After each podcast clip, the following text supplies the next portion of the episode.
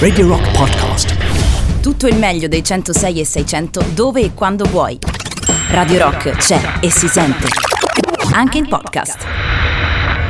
Come tutti i martedì in diretta qui su Radio Rock per le notti del, di Radio Rock ringrazio il dottor Strano per avermi passato come al solito la cuffia e il microfono. Io sono ovviamente entrato con l'orario sbagliato fino ad oggi insomma per oggi fino alle ore 2 di notte insieme come sempre come tutti i martedì rientrati appunto sempre dopo la novità di Radio Rock sul scia di quello che sta avvenendo in Italia crisi governativa non del tutto rientrata ma c'è ancora del tempo per andare avanti e questo mi ha ispirato un po' il temino di questa notte che sarà più o meno creativo. Riguarderei in un certo senso le crisi, ma questo subito dopo un po' di carica che andiamo a recuperare da uno dei top capolavori di Deftones.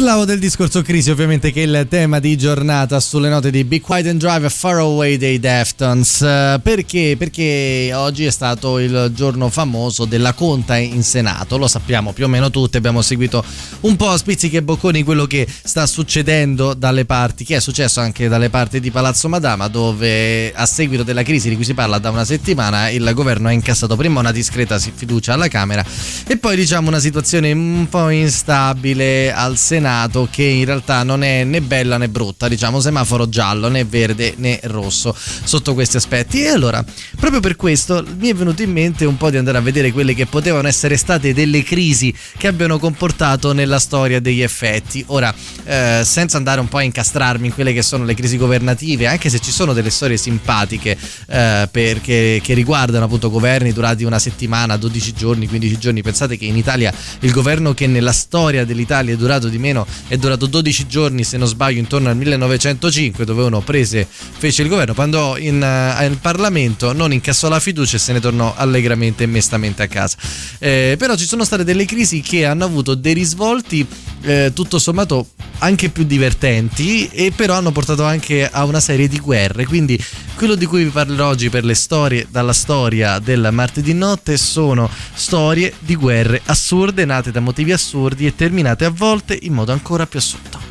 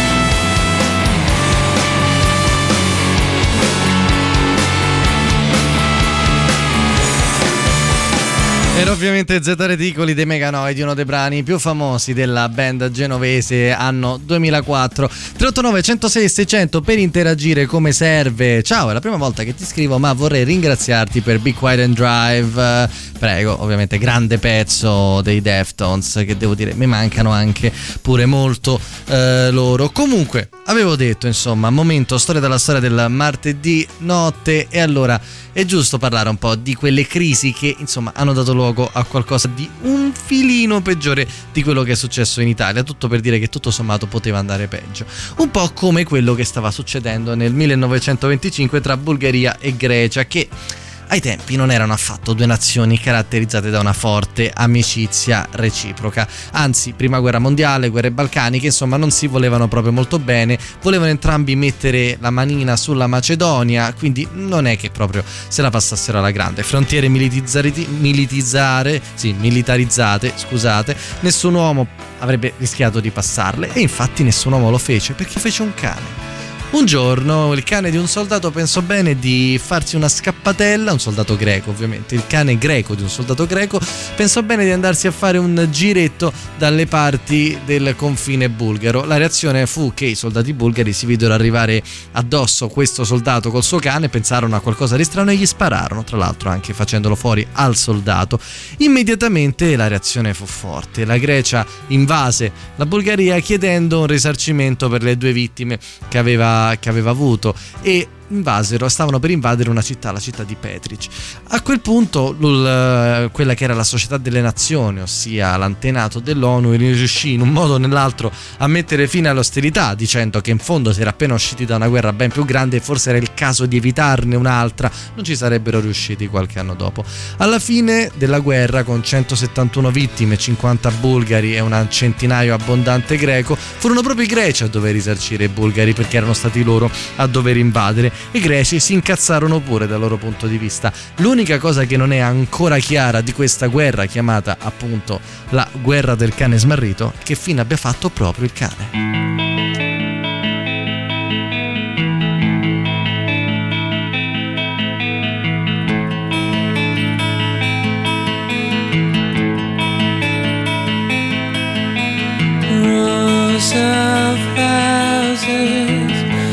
Bearing down on me. I can feel the, the hands touching me. All these things into position.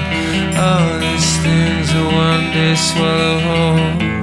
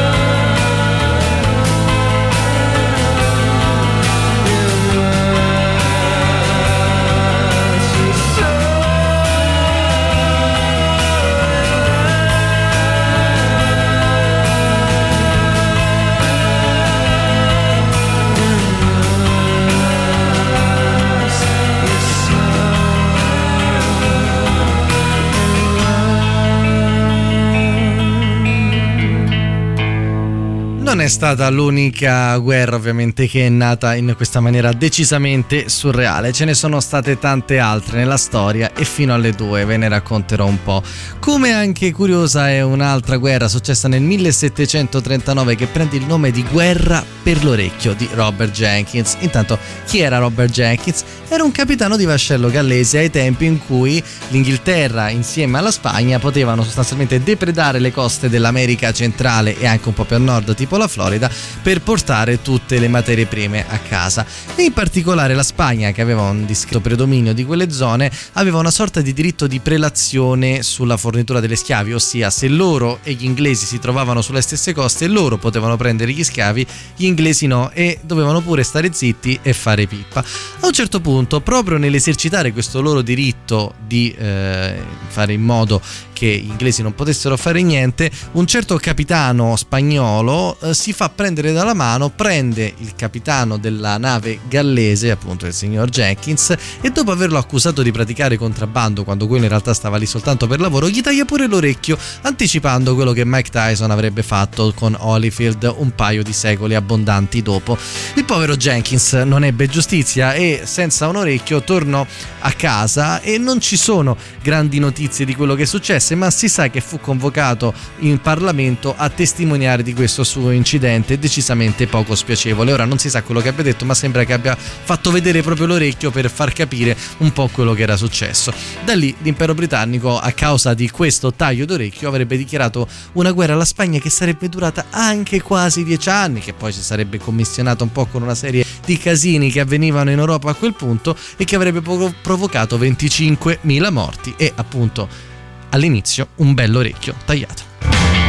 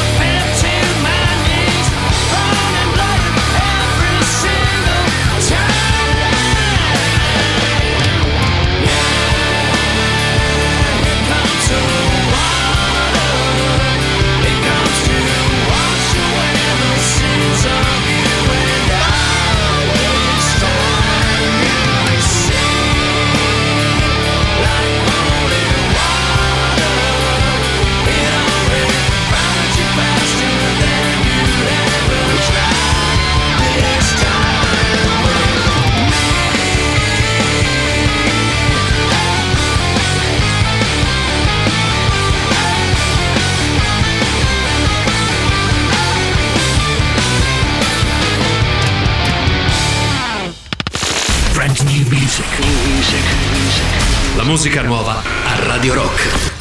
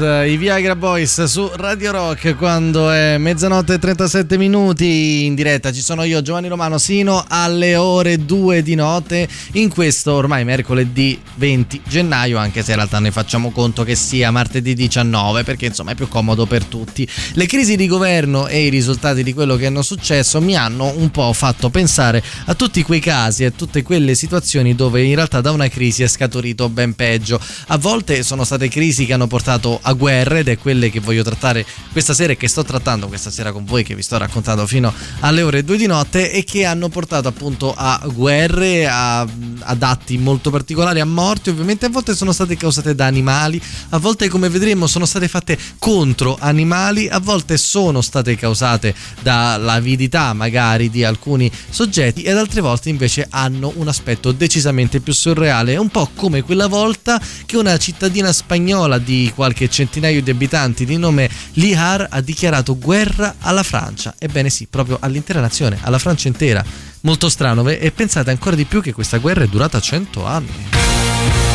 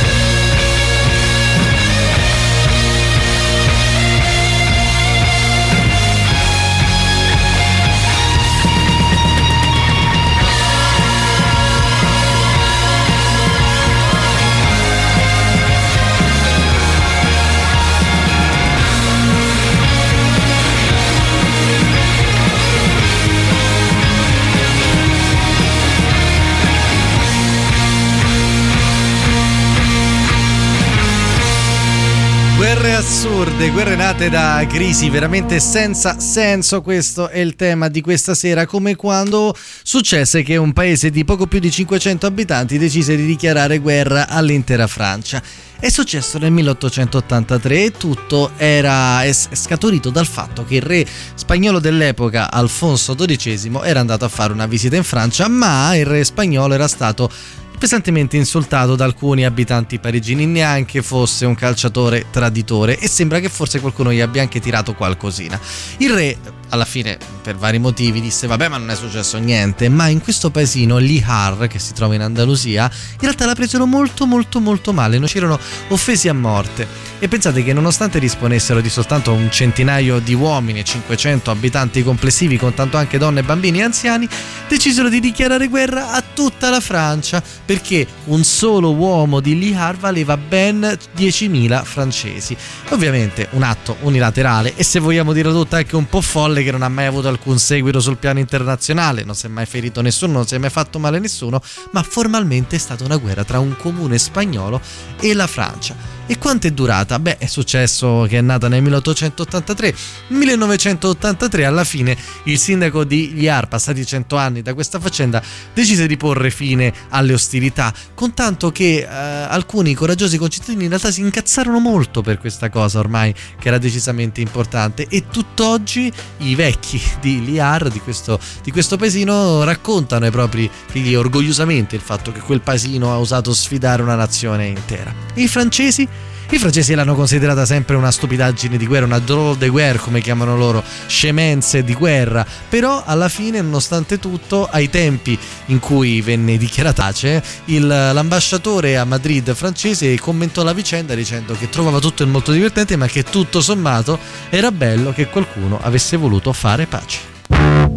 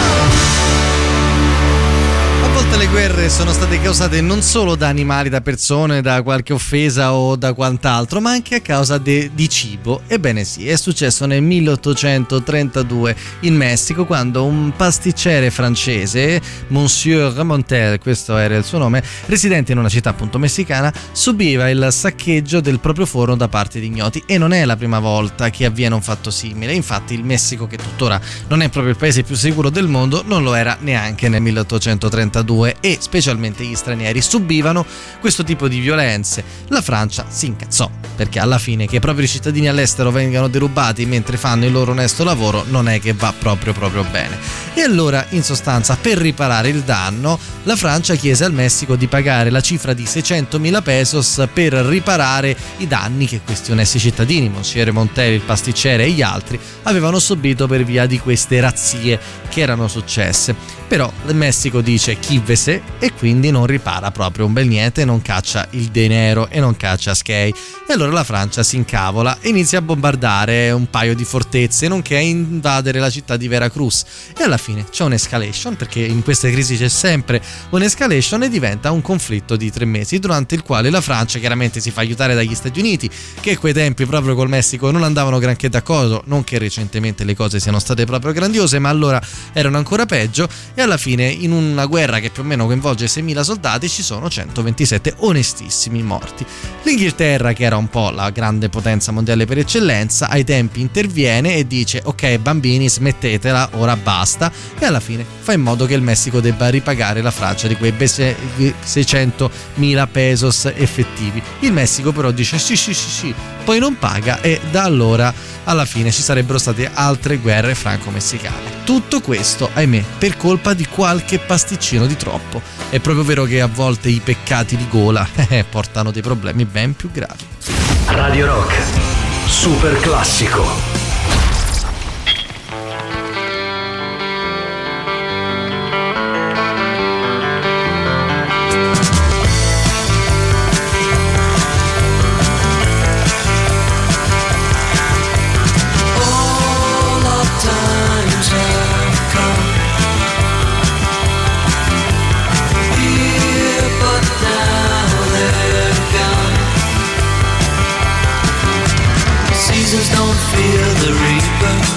Nor do the wind, the sun, or the rain. We can be like they are.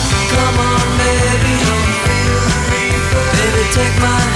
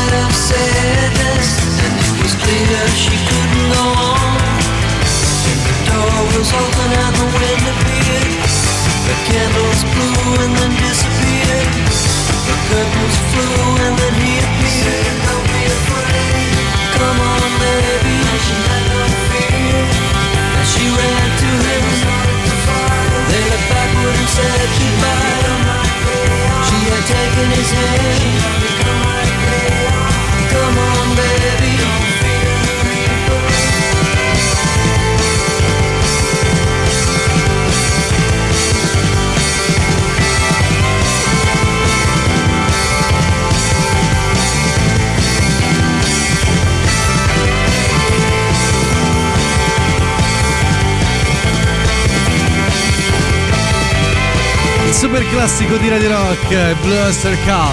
Don't Fear the Reaper, qui su Radio Rock, sempre ovviamente ne mandiamo uno all'ora, quando è mezzanotte e 55 minuti c'è ancora un'ora abbondante da passare insieme, si sta parlando delle guerre più assurde della storia, da guerre nate per colpa di animali a guerre nate per pasticcini, fino anche a guerre che sono nate per colpa di una partita di pallone, perché non è il solito moralismo in cui si dice che gli ultras fanno gli scontri, eccetera, è stata una guerra, è stata una battaglia. No, una volta c'è stata veramente una guerra a causa del calcio ed è successo nel 1969 nel bel mezzo del Latino America. Si giocavano infatti le qualificazioni per il mondiale di Messico 70, quello che poi avrebbe visto l'Italia battere la Germania 4-3 in quella che è considerata la partita del secolo e poi perdere in maniera un po' meno bella col Brasile, con Rivera che entra a 6 minuti dalla fine per Mazzola e così via. Sta di fatto che un annetto prima, durante le qualificazioni, si scontrarono in maniera decisiva per qualificarsi a questo mondiale due nazioni del Centro America, El Salvador e Honduras. Ecco, diciamo che il problema principale è che El Salvador e Honduras non hanno proprio un grandissimo rapporto tra di loro per problemi di migrazione. Infatti i salvadoregni se ne vanno in Honduras e costituivano una gran parte del- della popolazione dei lavoratori agricoli del paese e avevano anche imparato a comprarsi delle terre con cui poi mandavano i soldi nel loro paese che stava comunque lì a fianco di rimpettaio. E allora l'Honduras questa cosa non gli va proprio bene a un certo punto con un bel proclama dal punto da- di nulla, da- dal nulla, decidono sostanzialmente di confiscare tutte le terre di proprietà dei salvadoregni. Era un inizio e succedeva subito prima dello spareggio che si sarebbe svolto da lì a poco, ma poi come è andato a finire ve lo dico fra pochissimo.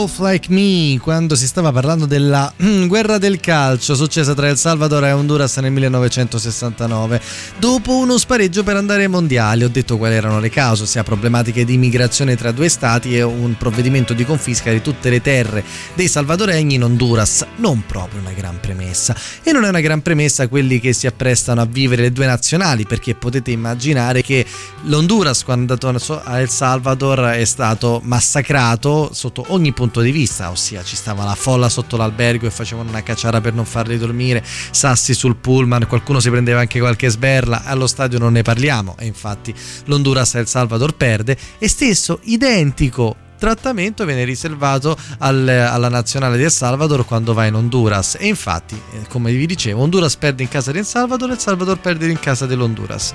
È necessario fare uno spareggio per decidere su campo neutro chi è che passerà il turno lo spareggio si fa in mezzo a delle, due falli di folla ammutolite e da quello che succede in campo alla fine vince El Salvador 3 a 2 al termine del risultato che prevede appunto che El Salvador andrà ai mondiali dove ve lo preannuncio già adesso farà una figura di insomma un po' barbina senza fare niente di che, ovviamente, succede che El Salvador tronca i rapporti con Honduras e invade direttamente l'Honduras in quella che sarà appunto chiamata la guerra del calcio. Quattro giorni di lotta violentissima dove all'inizio El Salvador riesce ad avanzare approfittando del fatto che l'Honduras, che gli si ritrovasse un esercito nemico in casa, non se l'aspettava proprio. E dopo due giorni di combattimenti però Honduras si riesce a mettere in sesto e riesce un po' a respingere le truppe salvadoregne. La guerra durerà appunto 4 giorni, sarà conosciuta anche il come il conflitto delle, delle 100 ore fin quando appunto non fu raggiunto l'accordo per il cessate il fuoco e il 2 agosto, ossia alla fine 20 giorni dopo, le truppe si ritirano definitivamente lasciandosi alle spalle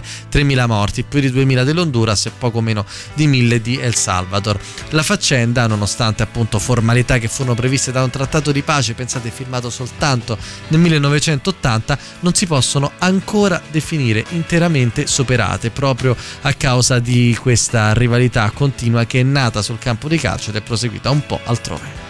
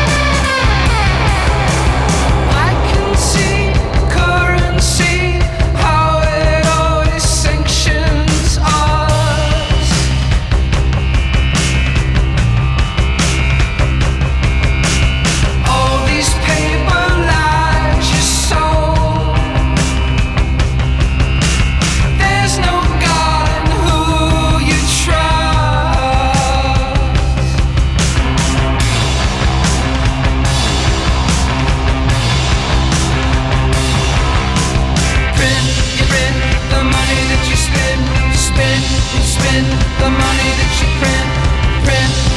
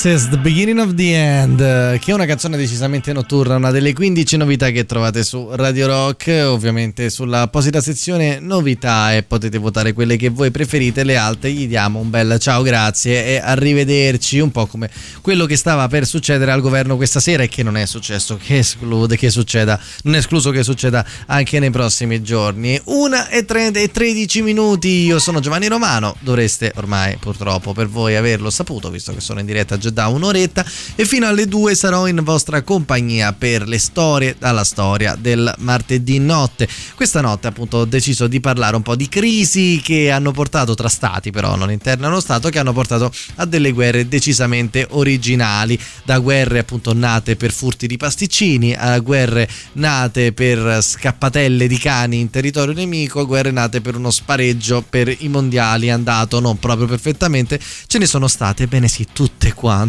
e c'è stata anche una guerra scoppiata perché un maiale è andato a mangiarsi una patata dove non doveva farlo. È possibile? Ebbene sì, è successo in, al confine tra America e Canada nel 1859. Come è andata? Ve lo dico fra pochissimo. Dopo questa interessante band francese che ho scoperto gironzolando per il web e si chiamano Snapboarder.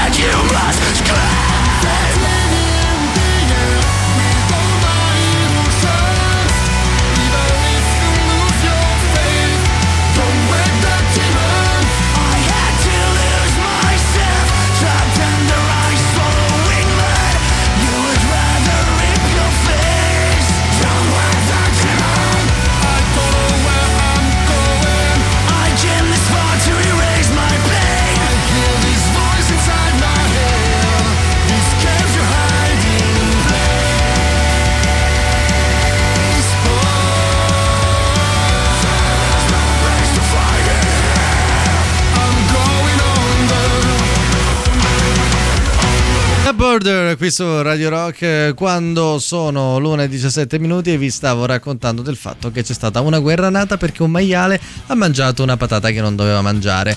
1859 è proprio di questo periodo in cui vi sto parlando che c'erano due tranquilli agricoltori confinanti, l'irlandese Charles Griffin e l'americano Lehman Cutler. Il problema era che il buon irlandese Charles lasciava razzolare i suoi maiali in maniera molto innocente fuori dal recinto. A un certo punto un maiale piano piano aveva scoperto che c'erano delle patate coltivate a fatica dal buon Lyman Cutler e ogni tanto se ne mangiucchiava una. A un certo punto l'americano si è incazzato come una iena, ha preso il fucile e ha sparato al malcapitato maiale lasciandolo ovviamente stecchito per terra. Successivamente ha pure un po' ritrattato, è andato dal vicino e gli ha detto scusa, non volevo uccidere il tuo maiale ma aveva un po' rotto i coglioni.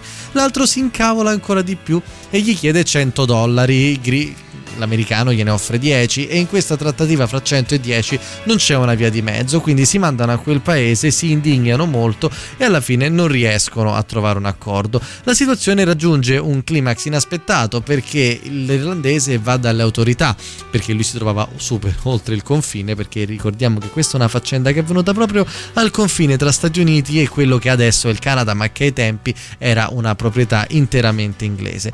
E allora le autorità britanniche fanno arrestare l'americano e da lì succede veramente un casino. Sia britannici che americani reclamano quel pezzo di territorio sul quale avviene questo misfatto e avviene la famosa escalation che da una parte porta gli americani a portare quasi un migliaio di soldati, dall'altra ancora diverse navi eh, britanniche e alla fine fortunatamente i comandi militari prima che sparino qualcuno riescono a recuperare la situazione. Nessuno aveva iniziato a sparare perché sarebbe stata una guerra che si sarebbe sviluppata soltanto qualora uno avesse sparato agli altri. Infatti avevano cercato di insultarsi reciprocamente per indurre l'avversario a sparare, ma nessuno c'era cascato e alla fine in un modo o nell'altro in un certo senso riuscirono a risolvere il problema, ma ahimè al buon Charles Griffin quel maiale non è stato ancora risarcito.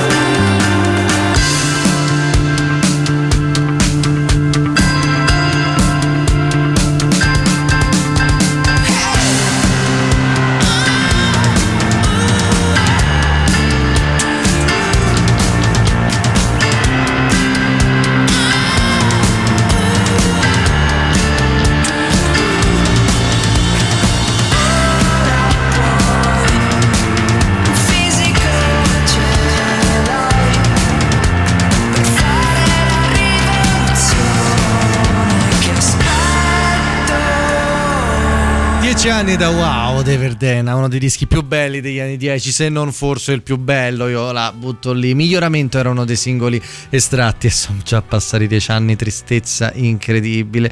Insomma, al di là di questo, stavo parlando un po' di eh, guerre assurde e per quanto in realtà quella che vi sto per raccontare non è esattamente una guerra assurda, o anche ancora due o tre perle veramente importanti, quello che successe in, nel 1788 a Caranseves, che è un paese grosso modo adesso tra la Romania e l'Ungheria, da quelle parti lì, è veramente usuale. Sto parlando di un esercito che è stato in grado di combattersi da solo. Ma com'è successo?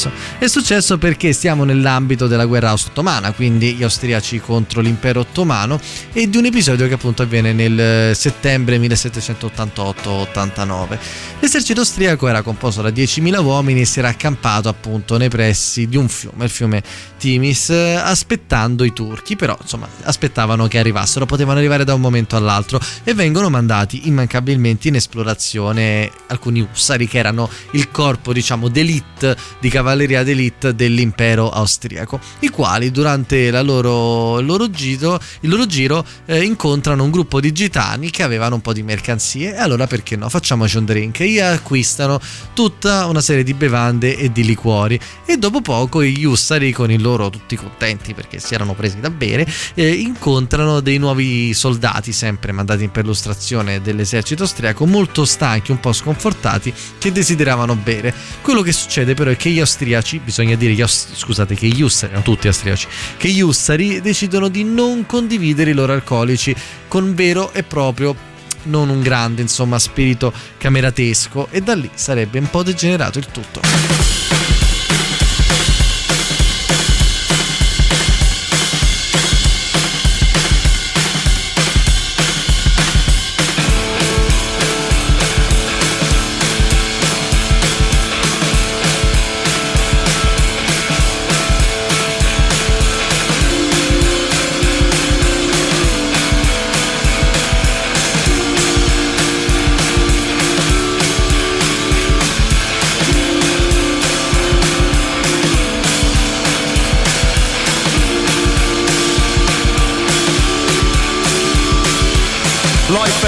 Always empty. Life ain't always empty. Life ain't always empty. Life ain't always empty. Life ain't always empty. Life ain't always empty.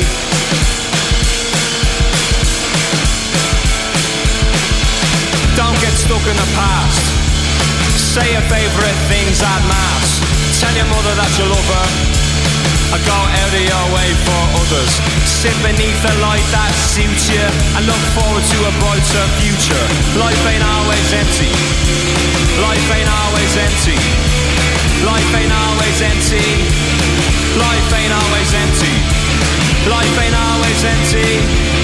Life ain't always empty.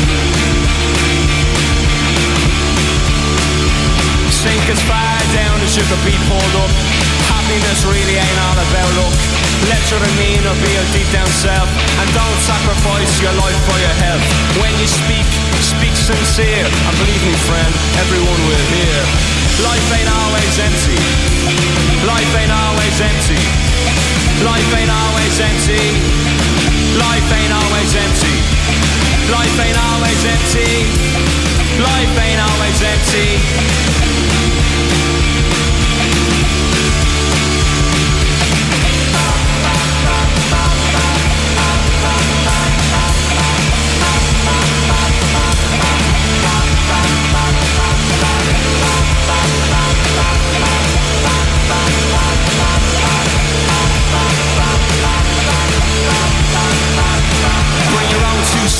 never borrow them from someone else.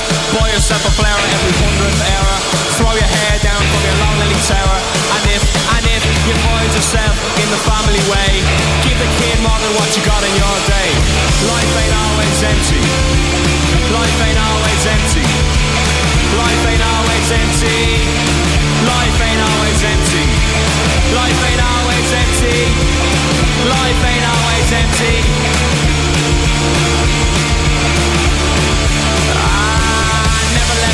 Tell you what you got time for. It only goes around, goes around, goes around like a family name for your own great sins. Cause each day is where it all begins and don't give up too quick. You only get one line, you better make it stick. If we give ourselves to every breath, then we're all in the running for a hero's death. Life ain't always empty. Life ain't always empty. Life ain't always empty. Life ain't always empty. Life ain't always empty. Life ain't always empty.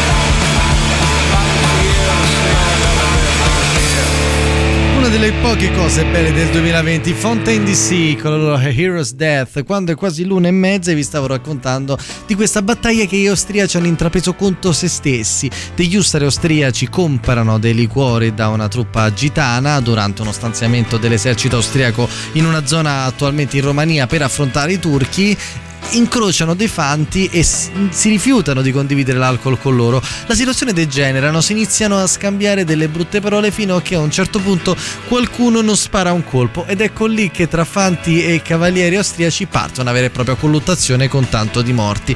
La situazione degenerano perché arrivano degli ufficiali che urlano halt, halt, ma che molti soldati scambiano per Allah, Allah e visto che gli a- avversari erano i turchi, beh allora inizia a degenerare la situazione e si inizia anche a spargere la voce che in realtà la battaglia sia contro i turchi. E all'improvviso tutti iniziano a sparare completamente presi dalla follia contro tutti quanti. E addirittura un comandante degli austriaci preso da, da- da- da- ovviamente dall'ansia e dalla preoccupazione della situazione esce dalla tenda un po' rincoglionito perché era ovviamente notte e non si vedeva bene vede dei cavalli arrivare pensa che sono i turchi e gli fa sparare contro da parte dell'artiglieria. Erano ovviamente ussari austriaci.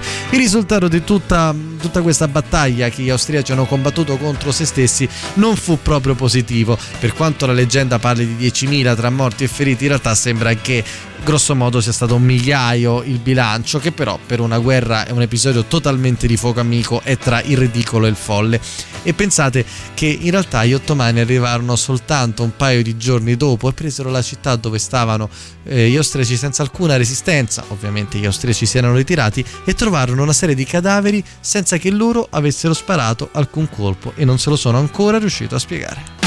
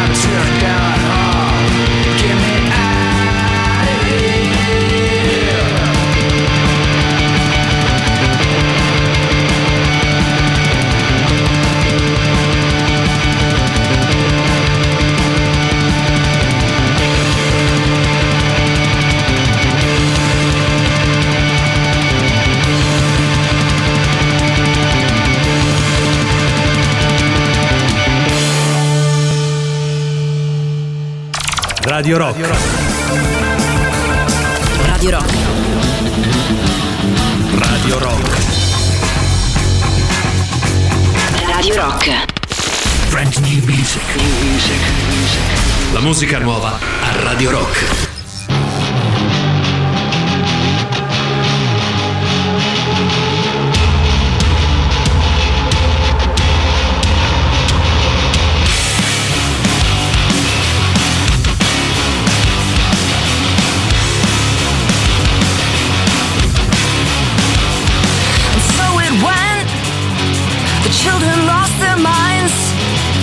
begging for forgiveness was such a waste of time.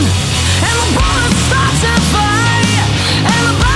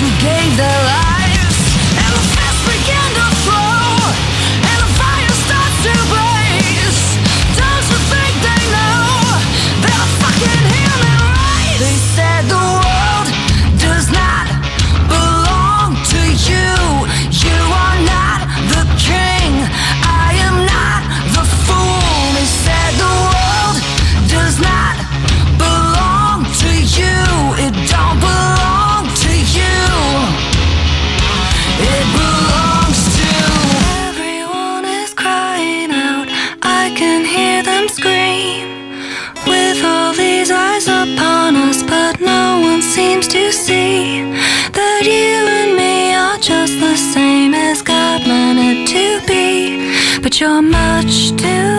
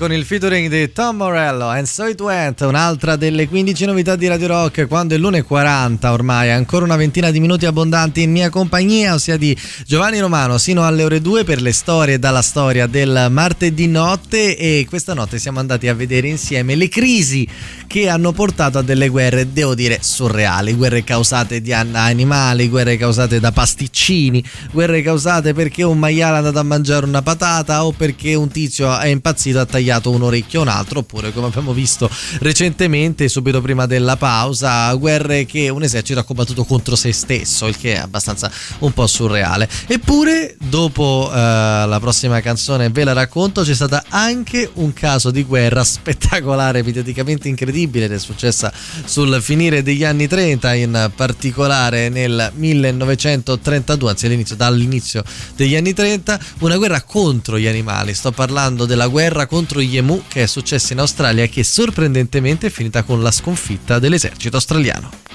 Sister love, why don't you break it up?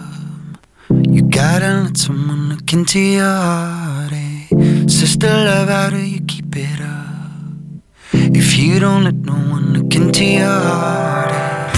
As a kid, you couldn't live it up. You were so serious, but always so smart.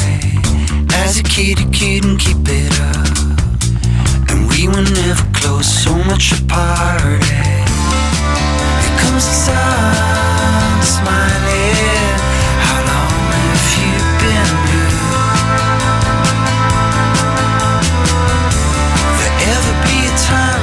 To recapture all the time?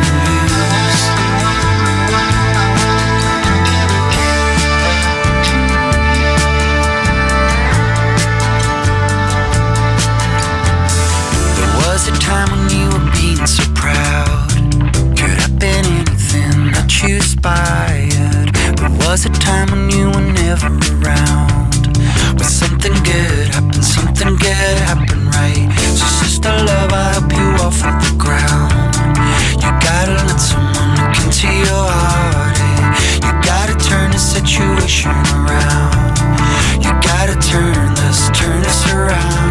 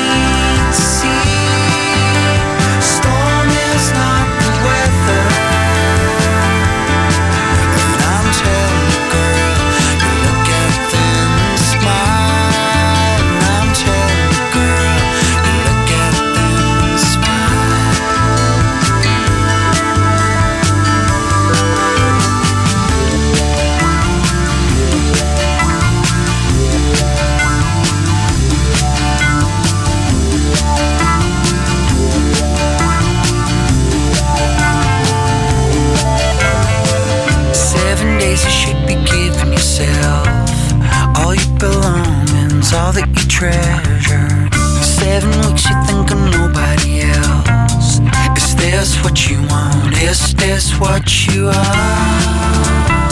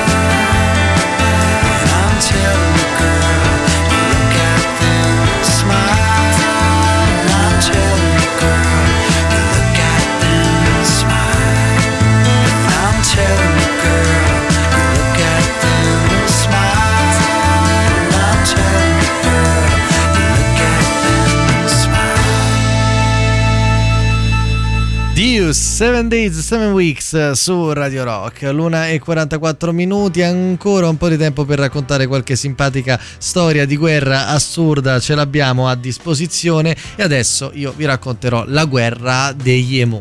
In Australia c'era stato un grande problema con gli emu, questi impennuti un po' non belli a vedersi ma che si mangiavano gran parte delle cose che gli agricoltori coltivavano. E allora gli agricoltori andarono a chiedere aiuto al governo, il quale pensò di reagire mandando l'esercito con un certo generale un po' old school, un certo Meredith, che arriva sul posto e inizia a far sparare contro gli emu, ma in realtà erano fuori portata e non ne ammazzano neanche uno, forse un paio. Ci riprovano il giorno dopo allora iniziano a sparare in maniera più consistente e ne ammazzano una ventina e si va avanti così per un altro giorno quando ne fa sparare ancora un po' e ne fa ammazzare 50, solo che nel frattempo il clamore mediatico era arrivato alle stelle e di conseguenza il generale australiano è costretto a ritirare il proprio esercito dicendo però fieramente che non avevano avuto neanche una perdita.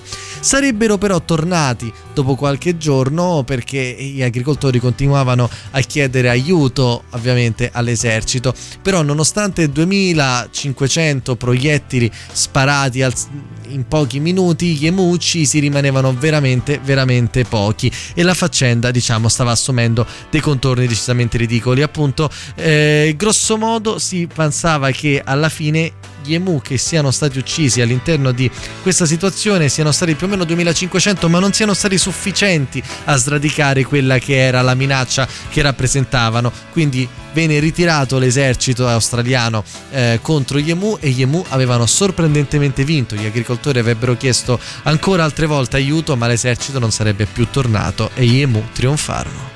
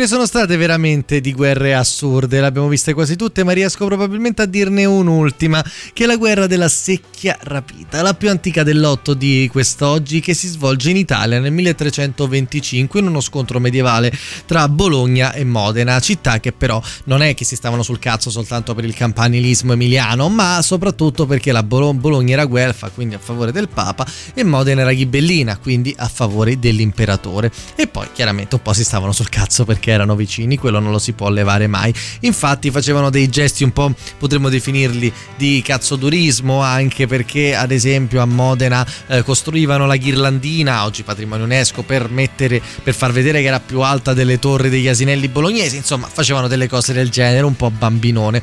Sta di fatto che nel 1325 in questo contesto alcuni soldati modenesi decidono di infilarsi nel centro di Bologna e di rubare un secchio che stava lì, che raccoglieva tributi, che non aveva un gran valore se non simbolico e se lo riportano a casa. I bolognesi si incavolano e mettono su un grande esercito che affronta a Zappolino i modenesi. Pensate, 40.000 soldati in battaglia, 32.000 bolognesi e 7.000 modenesi che eh, erano aiutati da qualche alleato e nonostante incredibilmente, nonostante il pronostico, beh, alla fine riuscirono a vincere i modenesi che erano meglio armati e anche meglio comandati e respinsero i bolognesi oltre il confine e la secchia, beh, la secchia senza ombra di dubbio se la sono tenuta.